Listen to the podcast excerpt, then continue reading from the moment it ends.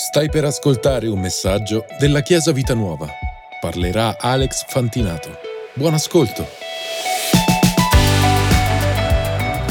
Buongiorno Chiesa. Questa mattina desidero condividere un messaggio con voi che, che sto vivendo io in prima persona e il pastore insegna sempre di non, non predicare su niente che non stiamo vivendo o che non stiamo veramente affrontando. E quindi ho dato un titolo ed è semplicissimo ed è integrità. Quindi questa mattina predicherò solo e unicamente su questa parola, integrità. È una parola negativa? No, perché? È una bellissima parola, a me piace pensare di essere un ragazzo, un uomo integro. Però voglio, voglio estrapolare proprio dei principi da, da, dall'integrità e quindi voglio partire dandovi subito una definizione. L'ho presa dal, dal dizionario, eh? quindi, però ci sono diverse definizioni, ne ho, ne ho prese tre che sono per me eccellenti.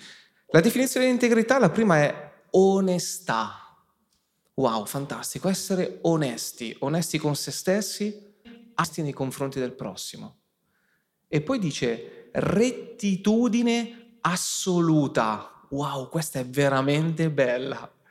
Cosa, se, se, se mi voglio definire come uomo integro, voglio definirmi come uomo con una rettitudine assoluta. Cioè quella persona che sa qual è il suo cammino e non deve né a destra né a sinistra.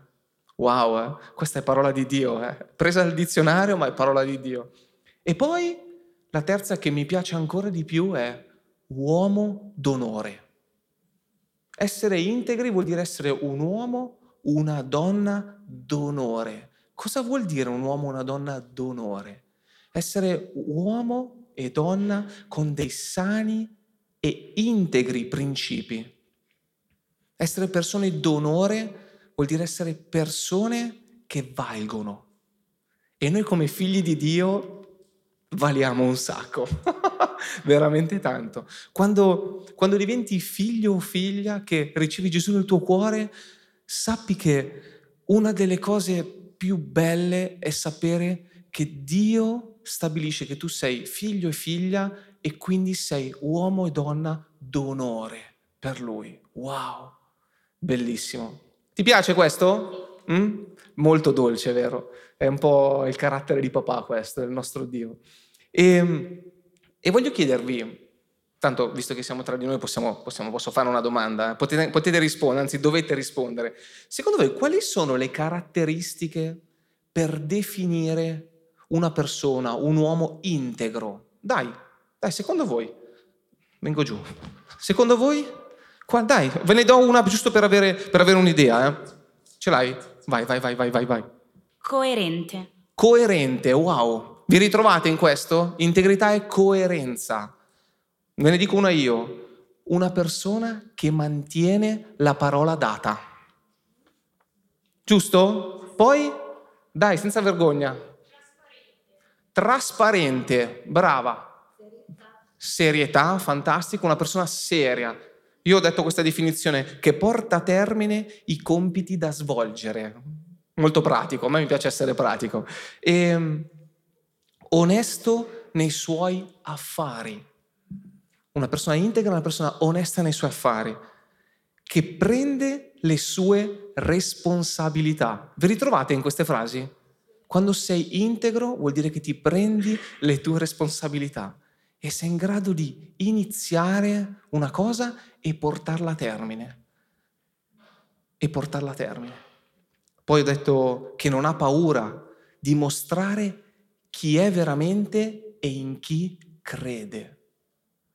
Wow, fantastico. Una persona integra è quella persona, come ho detto prima, che non deve né a destra né a sinistra, ma che non ha paura di mostrare chi è e in chi crede.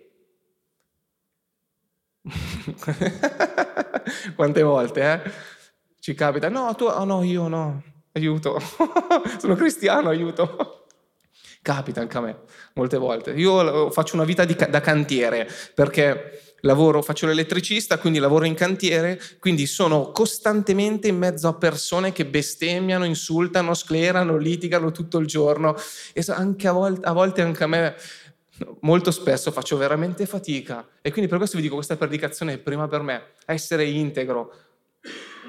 I miei compagni di calcio, quando, gio- quando gioco a calcio con loro, eh, ovviamente non sono cristiani, quindi molte volte adesso mi conoscono, le prime volte mi prendevano in giro, adesso ammirano la mia integrità. Mi dicono, ma tu non dici mai parolacce? Mm, no, vabbè, non è il mio stile. Ho detto, ma magari me, ne è scappata una, ma chiedo subito perdono a Dio. Ma perché non sono perfetto, può capitare. Ma, ma tu scusa, non guardi le altre donne quando passano? No, non, non mi interessa, guardo mia moglie, va, eh, già devo guardare una, figurati devo guardare anche le altre. Integrità non è semplicemente delle azioni, ma è uno stile di vita. Essere integri è proprio uno stile di vita. Scegliere di vivere la propria vita basandosi su chi siamo e in chi crediamo. Su chi siamo e in chi crediamo. Non trae profitto a discapito di altri. Teme il Signore e traffica onestamente nelle cose del Signore. Queste sono semplici definizioni di integrità. Ma adesso quello, quello che, che, ho, che ho riflettuto ho detto, ma è sempre facile essere integri? È sempre facile vivere una vita integra e perfetta? Caspita, a volte no. A volte sbagliamo, a volte anche se siamo cristiani, veniamo in chiesa la domenica, leggiamo la parola, eh, a volte sbagliamo. Solo io o capita anche a voi? A, vo- a volte sbagliamo, capita.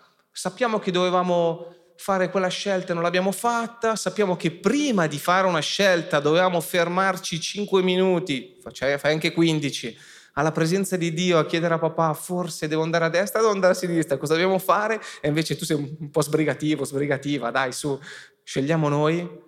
Sì, lo so, io, sono, io, so, io sbaglio. E sono, sono felice di dire che sono un uomo che sbaglia.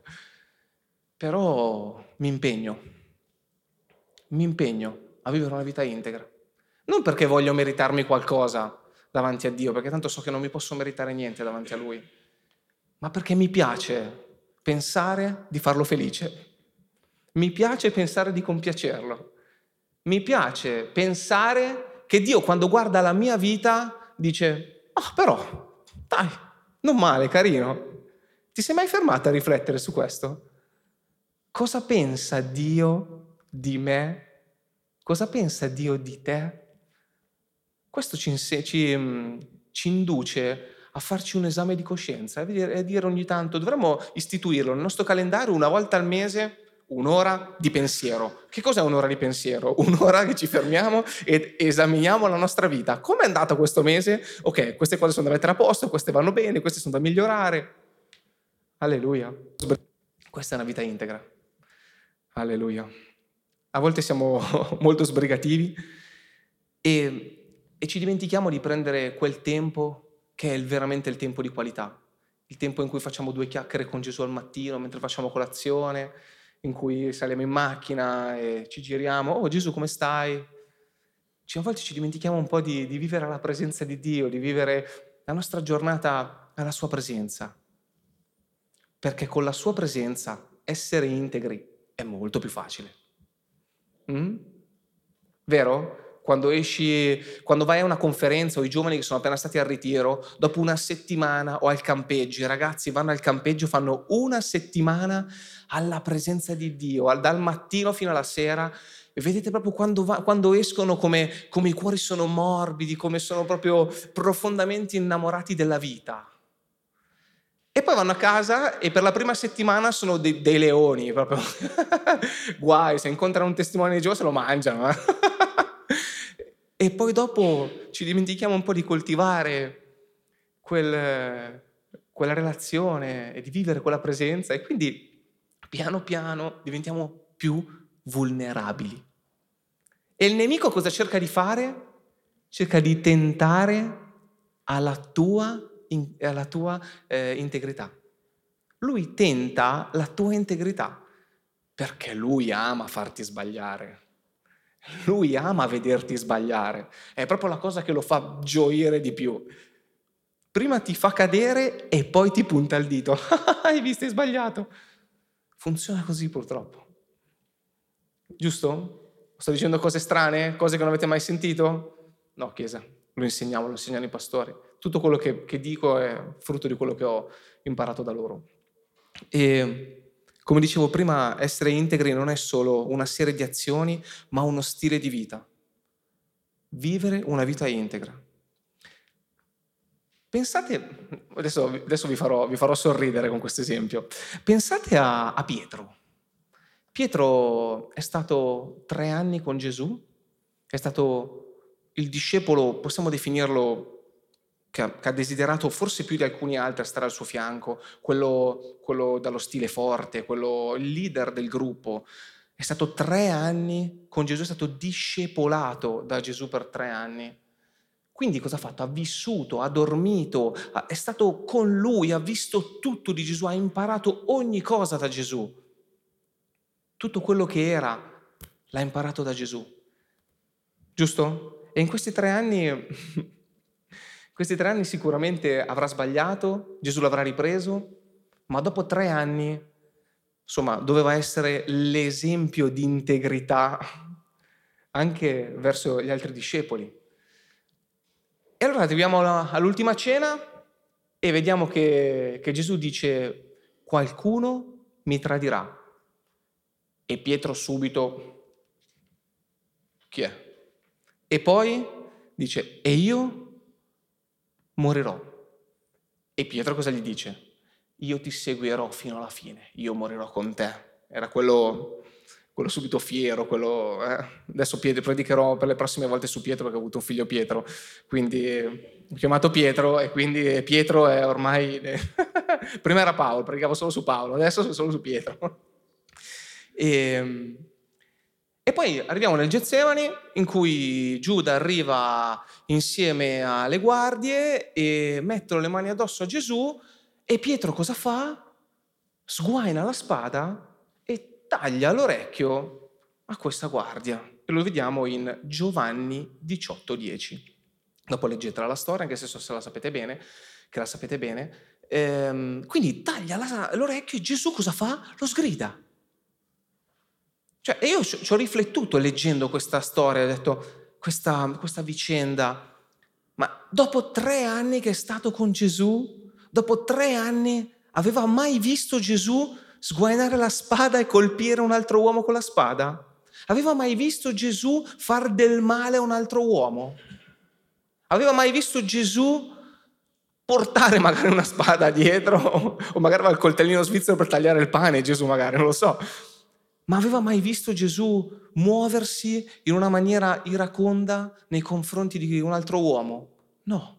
L'hanno insultato, l'hanno deriso, gliene fatte di ogni, l'hanno schernito, hanno provato a mettergli le mani addosso in tutti i modi, ma Gesù piuttosto si ritirava e se ne andava, ma non ha mai fatto niente di male.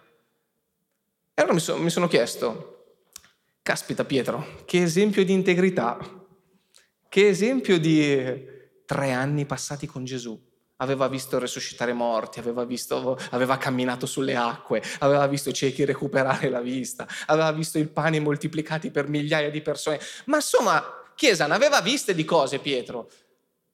Aveva vissuto delle esperienze che io penso che qui dentro chiunque paghi darebbe tutto quello che ha per vivere quelle esperienze con Gesù.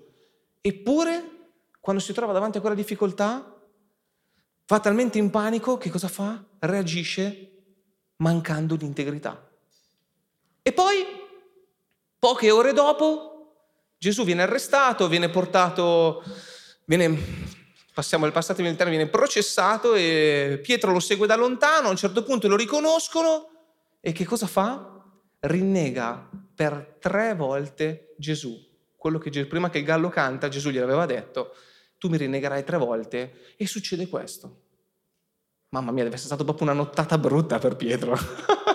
non deve essere per niente stata una bella nottata.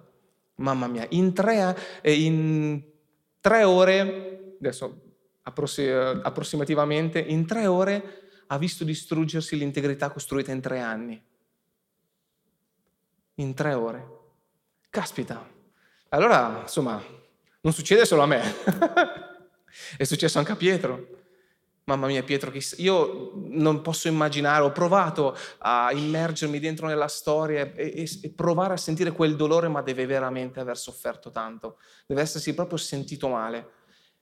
E poi, ovviamente, ha iniziato ad avere dei sensi di colpa. Quando vediamo che la nostra integrità viene minata e purtroppo sbagliamo, la prima cosa che ci viene sono i sensi di colpa. E questi sensi di colpa sono, la, sono laceranti per la nostra anima, fanno male. E, e in una notte ha perso tutto.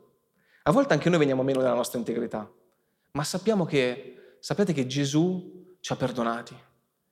Gesù, non, quando è andato sulla croce e ha pagato per i nostri peccati, per i nostri falli, non ha guardato, ah sai, quella persona sì, vabbè, quel peccato va bene, quello non va bene, vabbè, se per te un po' di integrità fa niente. No, cioè Gesù quando è andato su, su quella croce ha pagato per ogni peccato e per ogni persona, per tutti coloro che veramente hanno deciso di dare la propria vita a Lui. Quindi vediamo proprio nella storia che Vedremo più avanti che come, come, Gesù va a riprendersi Pietro, come va a coccolarlo, come va a ristabilirlo. Perché quando perdi l'integrità, ed è una parola che, che a volte sottovalutiamo, quando perdi la tua integrità, è difficile, ti senti proprio sporco davanti a Dio. E quindi fai fatica poi a, a mettere una pietra sopra e, ed andare avanti. A volte c'è anche bisogno di aiuto. Scusatemi se sono un po', un po', tragico in questo momento, ma dopo diventa più bella dopo. Eh? Però è, è, necess- è, necessario, è necessario. E, ehm, guardiamo la vita di Gesù in, in Luca 4.1, vediamo quando Gesù si è, si è, battezzato. Gesù si è battezzato e subito prende e va per 40 giorni eh, nel deserto. Sappiamo che viene tentato dal nemico. E cosa cerca di tentare il nemico? Cerca di tentare la sua integrità, facendogli dubitare di chi era e in chi credeva. L'ho detto prima, una definizione di integrità è mostrare chi sei veramente e in chi credi veramente. Ha cercato di minare questo, ma Gesù non ha mollato. Gesù ha sempre risposto con la parola. Gesù ha sempre stato integro dall'inizio fino alla fine. Gesù era proprio l'esempio, l'esempio di integrità. Non c'è nessun altro integro come lui e noi dobbiamo imparare da lui. E poi vediamo che il nemico ogni tanto arriva anche da noi e cerca di farti dubitare. Ma tu veramente sei benedetto? Veramente sei benedetta? Ma sei proprio sicuro che se ti comporti in quella maniera sei figlio di Dio? Sei proprio sicura? Mm? Eh, il nemico è un po', un po' cattivello sotto questo punto di vista. Ma noi come Gesù dobbiamo imparare a rispondere con la parola. Per questo è importante leggere la parola. Per questo non si può vivere soltanto di, di, preghiera mattutina, così, tanto per quei cinque minuti, ma bisogna prendere del tempo per leggere la parola, per studiare la parola. Prenditi un libro cristiano, ce ne sono un sacco in libreria, e leggilo perché è pieno di parola. Sono sincero, a volte sono un po' stufo di leggere la Bibbia, non perché non mi piace, ma perché ogni tanto ho anche voglia di leggere qualcosa di diverso. Allora mi prendo un libro, prendo un libro di Andrew Womack, prendo un libro di Kenneth Hagen, prendo un libro eh, e me lo rileggo. Magari l'ho già letto, lo rileggo, ma è pieno di parola, è come leggere la parola. La parola è insostituibile però. La Bibbia è insostituibile. Quindi leggi un buon libro perché ti aiuta e poi prendi la parola e confronta quello che leggi, vai alla ricerca, cerca di avere fame, di avere voglia, di arrivare a conoscere, a capire. Quante volte mi sono battuto il petto, Signore, non capisco questa cosa, voglio comprendere di più, voglio capire di più. Alleluia. Sono l'unico qui dentro? No? Ce la voce c'è, ok? Perfetto, ottimo. Alleluia. E poi vediamo in Giovanni 21 come Pietro va in depressione. Pietro va in depressione e cosa fa? Fa l'unica cosa che sapeva fare meglio, va a pescare. Va a pescare, torna nella sua vecchia... In una notte caduta la sua integrità, probabilmente stava soffrendo, non, non era più, più lucido quel Pietro che i sensi di colpa ci distruggono. Chiesa, i sensi di colpa fanno veramente male. Il pastore ha letto prima, lasciamo ai piedi di Gesù ogni ansietà e preoccupazione. Filippesi 4. Alleluia. Lo so perché ho pianto tante volte su quel versetto. Alleluia. E quindi prende Gesù e va a riprendersi Pietro. Pietro va in mare, getta, getta le, le, reti, fa quello che deve fare, ma a un certo punto Gesù era a riva, aveva già preparato anche la colazione, lo prende, lo fa sedere con lui, Pietro un po' a testa bassa, un po', insomma, un, po' in imbarazzo, e però cosa fa? Lo coccola e lo ristabilisce, gli ridà quell'integrità e quell'onore che da uomo aveva sentito di aver perso. E poi cosa succede a Pietro? Che da quel momento in poi aveva capito, aveva capito che la sua integrità valeva più di ogni altra cosa. Ed è diventato uno degli uomini più straordinari che è scritta nella Bibbia. E addirittura le persone mettevano i malati a bordo strada aspettando che soltanto la sua ombra li coprisse perché venissero guariti. Wow, quante cose ha fatto poi Pietro. Ma da quel momento in poi, nonostante il suo carattere era un carattere forte, se leggiamo la parola, non è più venuto meno nella sua integrità. Quindi ha sbagliato? Sì, hai sbagliato. Può capitare. Ma Gesù sappi che è sempre pronto a venire nel mare di Tiberiade e prenderti e ristabilirti. Alleluia. Questo è un esempio di, di integrità e a volte quando sbaglio penso a Pietro. No, non sbaglierò mai tanto quanto ha sbagliato Pietro. Però uno sbaglio è sempre uno sbaglio. Giusto Chiesa? E può capitare. Come sono riflessivo questa mattina, eh? Mamma mia. Poi, però, voglio farvi un altro esempio, raccontandovi un'altra storia di un altro uomo, un altro uomo integro. Magari vi, vediamo se se vi viene in mente c'è una storia in Genesi di un uomo che, è stato, che ne ha vissuto un sacco, che è stato veramente integro, bravissima sorella, Giuseppe.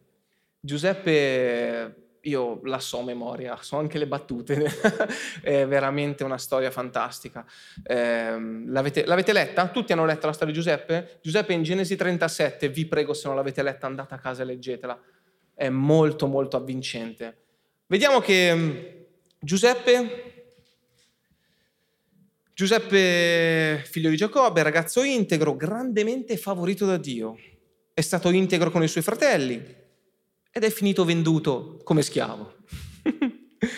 Nella casa di Potifar, il capo delle guardie del faraone, la moglie era infatuata di lui, al posto che avere una tresca con questa donna, decide di essere integro, di rifiutarla e quindi finisce in prigione. Wow! In prigione era un uomo di valore, quindi diventa il capo della prigione, quindi gestisce, amministra la prigione. Beh, dai, almeno in questo ha avuto successo. Nella parte più bassa del regno, perché le prigioni non stanno in mansarda, le prigioni stanno in cantina, nella parte più bassa, vabbè, stava iniziando ad avere successo. Poi interpreta il sogno del panettiere e del coppiere. E loro si dimenticano di lui. Wow, fantastico. Per altri anni sta fermo in prigione. Fino a quando un giorno, un giorno, vengono a chiamarlo, interpreta un sogno del faraone, il faraone capisce che c'è del valore in questo uomo e quindi lo fa suo vice, diventa praticamente, a parte il faraone, nessun altro era grande e valoroso e uomo d'onore come Giuseppe. Storia fantastica, wow. Quanti ne ha dovuto soffrire però per essere integro. A volte essere integri non sempre vediamo il frutto immediatamente. Non lo vediamo subito. Ma voglio dirti una cosa, essere integro porta sempre una benedizione nel tempo. A volte nel mondo siamo un po' spicci, sembra che fare quell'affare, truffare quella persona lì, sembra che ci dia più guadagno, a volte sembra che, ma sì, sposarsi, vado a convivere, tanto, ma sì, è la stessa cosa. Fare di, di testa nostra, fare le cose di fretta, bypassando la nostra integrità, sembra che apparentemente abbiamo un benefit maggiore. Ma poi nel tempo cosa succede? essere integri porta un vantaggio nel tempo, porta benedizione nel tempo. È nel tempo che si vede veramente la benedizione di Dio. È come quando dai la decima. Non è che puoi pretendere di dare la decima e il giorno dopo avere subito il risultato. Quando dai la decima è una semina che devi dare domenica dopo domenica e vedrai che la tua integrità, la tua fedeltà ti premierà. Oh Chiesa, io ne sono l'esempio. Vedrai che ti premierà, ti premierà, vedrai. Perché funziona così. Se invece pensi che tenere la decima e tenertela in tasca a te, dici tanto non funziona, non serve, oppure se me li tengo guadagno di più, allora non godrai di quella integrità, di quella benedizione nel tempo. Giuseppe probabilmente mentre era in, in prigione, in, come era un uomo, un ragazzo, quindi sicuramente immaginava di sposarsi, avere una bella moglie, avere una bella famiglia. Poi era un ragazzo avvenente, di bell'aspetto era, e soprattutto era un ragazzo che qualsiasi cosa toccava prosperava, dovunque metteva le sue mani prosperava, perché era abile, bravo, era tipo, cioè, un po' Osè della situazione che si inventa. A Osè gli dai una matita e un calabrone e ti fa una bomba nucleare. Cioè, capito? Eh, sono quelle persone che sono troppo trafficone, troppo, devono smanettare, devono, eh, ma io non sarei mai stato capace di fare una roba, cioè, magari dopo anni. Quello lì si è svegliato una mattina, è arrivato in ditta e ha detto faccio così e oh, e l'ha fatto. Gloria a Dio per queste persone. E Giuseppe deve essere stato uno così, uno, dai, uno che trafficava di bestia. non c'è José, fa niente, peggio per lui, gli onori non se li prende. E, e quindi però è stato integro nel tempo, è stato integro nel tempo, ha dovuto soffrire, sì, avrebbe potuto essere un favoloso amante della moglie di, di Potifar e vivere lì in quella casa, ma lui ha scelto di non farlo, ha scelto di essere integro Alleluia. Anche noi dobbiamo scegliere essere integri. Essere integri è sempre una scelta, non è mai una conseguenza. L'integrità è una scelta. Prima si sceglie di esserlo, le conseguenze arrivano dopo. Le conseguenze arrivano sempre dopo. Alleluia. Eh, a volte per integrità dobbiamo soffrire qualcosa, ma il risultato è un milione di volte inaspettato. Perché quando scegli di seminare, quando scegli di essere integro nella tua vita e di prendere in mano la tua vita e di iniziare assieme a Dio piano piano a mettere a posto un tassello dopo l'altro della tua vita, allora è in quel momento che stai iniziando a ritornare sulla retta via, stai iniziando a camminare nel giusto sentiero. E Dio premia sempre chi cammina nel suo sentiero. La benedizione di Dio è oggi sulla tua vita, come era sulla vita di Giuseppe. E quindi sta a te scegliere di intraprendere un cammino di integrità per essere l'uomo e la donna che Dio desidera che tu sia. Giusto? Vi piace questo? Ho quasi finito. Intanto magari chiedo al gruppo Lode di avvicinarsi. Alleluia. Sicuramente Giuseppe, anche lui aveva desiderato avere una moglie, avere, come ho detto prima, un bellissimo posto di lavoro, avere una vita dignitosa, vestire bene, essere profumato. Tutti desideriamo questo, vero? Ma sai, una cosa, una cosa bellissima è che quando vivi un momento di sconforto o di tristezza per la tua integrità, ricordati che la, vendetta nei confronti di chi ci fa male non, è, non, fa parte di noi. Noi non dobbiamo essere vendicativi, ma ricordati una cosa, che la giustizia è sempre Dio a farla. Se tu sei integro, se sei un uomo o una donna integra, e scegli di non tradire tua moglie, scegli di non eh, rubare le altre persone, scegli di essere una persona integra, allora se gli altri ti derubano, non ti preoccupare perché la giustizia la farà Dio. E sai perché? Perché quando Giuseppe poi è stato innalzato, Potifar non se ne parla più. Qualcuno ha più parlato di Potifar nella, nella parola? No, ma Potifar era il capo delle guardie. Nessuno ha detto che l'avevano ucciso, nessuno ha detto che era sparito, nessuno ha detto che... Quindi per me Potifar esisteva ancora. E Potifar si è dovuto inginocchiare davanti a Giuseppe. come tutti si sono inginocchiati davanti a Giuseppe e Giuseppe si è inginocchiato davanti al faraone, anche allora le persone che gli hanno fatto del male, che quello lì avrà detto, ma quello era della mia casa, quello lì era, era, era il mio schiavo, sì, sicuramente aveva talento, aveva valore, ma, ma chi era quello lì? Ma Dio ha fatto giustizia, quell'uomo gli aveva fatto del male, lui è stato integro, ha sofferto il carcere e la prigione a causa della sua integrità, ma adesso Dio lo aveva talmente tanto innalzato che anche al di sopra dei suoi nemici. E sai il nemico quando viene da te e cerca di farti capire e farti cadere, scusatemi, se sei integro lui cosa può guardare? Può soltanto guardare la suola delle tue scarpe e vedere il numero che c'è scritto sotto. Perché quando capisce che tu sei integro e non molli e non ti scosti e non lo ascolti, allora dopo un po' lui si stufa e dice ho perso, lo deve dichiarare anche lui che ha perso. Noi sappiamo che ha già perso, ma lo deve dichiarare anche lui nella tua vita, perché finché lui non, non, capisce che non può nulla contro di te, allora a quel punto continuerà a darti fastidio, continuerà a venire a minare la tua integrità e a dirti no, vabbè, ma non ti preoccupare, quella cosa è meglio, no, è meglio quest'altra. Eh. No, no, no, no, no, no, alt, fermi tutti. Giuseppe ha sofferto il carcere, è stato innalzato e la benedizione sulla sua vita è stata così grandemente esaltata che ha vissuto una vita di grande successo. Chiesa, se vuoi essere un campione, sii il più integro. Aspetta, questa è rotolata per terra. Se, se vuoi essere un campione nella vita, se vuoi essere il numero uno, se vuoi essere il più grande, allora sii il più integro. Sii quella persona che non si piega davanti al nemico, che non si piega davanti alla pornografia, che non si piega davanti alla droga, all'alcol, che non si piega davanti ai piaceri della vita Vieni qui che ti faccio vedere io la domenica mattina quanto è bello e piacevole stare alla presenza di Dio. Alleluia. E non parliamo dei fratelli di Giuseppe, quando sono arrivati. muti, muti e in ginocchio. Davanti a chi? Al fratello che avevano venduto.